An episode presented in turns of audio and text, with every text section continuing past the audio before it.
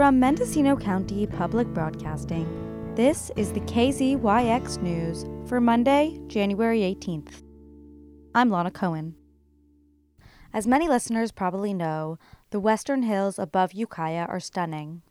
Standing in the center of the city, Golden Hills tower above the small grid of buildings and streets in the summer months, turning to lush green as the rainy season rolls around.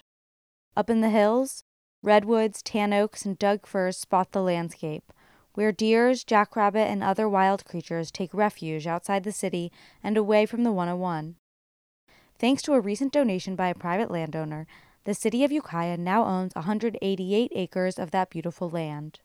They hope to use the parcel for conservation and recreation, and are currently working on developing plans to create a trail system.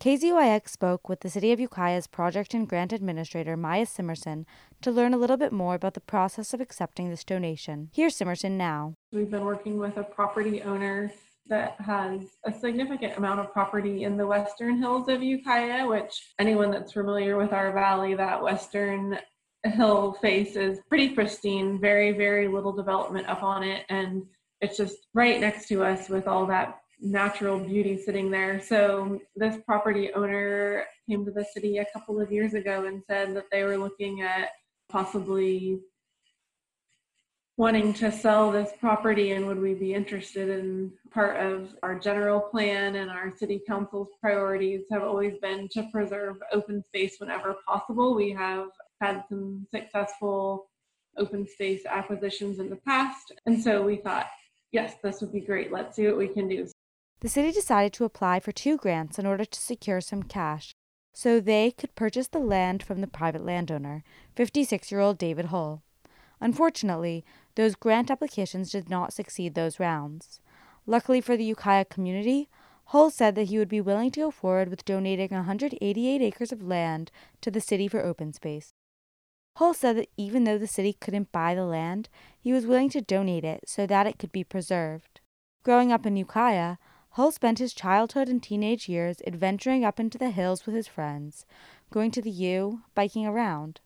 He wanted to pass that opportunity on to future generations of Ukiah residents and visitors, preserving the land and opening it up to the public, rather than selling it to a private landowner or developer. When I was a kid growing up in Ukiah, we all hiked up here, and me and all my grade school buddies, we used to take our pellet guns or BB guns or bicycles. Back then, there was fire breaks and little things like that that you could jump on and ride up the mountain. And as a kid, it was a great thing. This piece was really beautiful, pristine piece full of redwoods and a year-round stream and creek with steelhead in it. And it really was just land that we're paying taxes on, but we rarely used it. And It was something that would be, you know, kept by the city and maintained and uh, kept as open space and, and preserved. So this was a really good use for it, and it'll be good for generations to come. The city has been in discussions with Hull since around 2012, when he first asked the city if they were interested in buying some of his land. But Simerson said the deal was just finalized right before the new year. So we were very excited with that donation and we happily accepted it and that transaction closed at the end of this calendar year. Although the city now officially owns the land, it is not yet open for the public to enjoy. Simerson said she hopes the area will be open for business within the next two years. However, there isn't a precise timeline for when the gates will open. Simerson and other city officials plan to work with local groups to create a plan to build trails and get the area opened as soon as possible.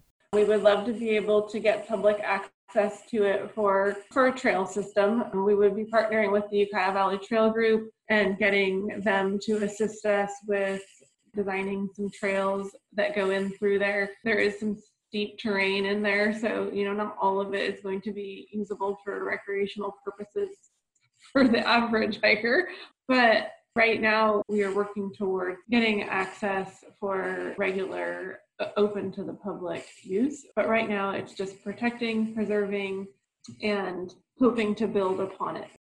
As Simerson just mentioned, the city sees this as just the beginning of what may become a much larger project. There is still hopes of acquiring more open space. We would love to be able to build upon that donated parcel and add land to it, and that would have connectivity to other open space on the western hillside. The scope of the project kind of could vary. We had phased it on some of the grant applications. So we were looking at doing um, about 500 acres in the first phase and then another three to 400 acres, depending on, you know, we're working with multiple property owners. So it kind of would depend on who's at the table at the time, but it could be as much as 800 acres total. Although the city isn't exactly sure what the future of this project may look like, Simerson described the broad vision they have for almost 1,000 acres of open space owned by the city in the western hills above Ukiah. The city's goal is to have, you know, have the open space preserved to also continue to enhance our wildfire protection. Anything we can do to protect the community from a fire blowing in from those western hills is something that is a, remaining a very high priority and continuing to do everything we can to keep the urban interface as safe as possible with the neighboring wildlands. For KZYX News, I'm Lana Cohen. For all our local news with photos and more, visit kzyx.org. You can also subscribe to the KZYX News podcast wherever you get your podcasts.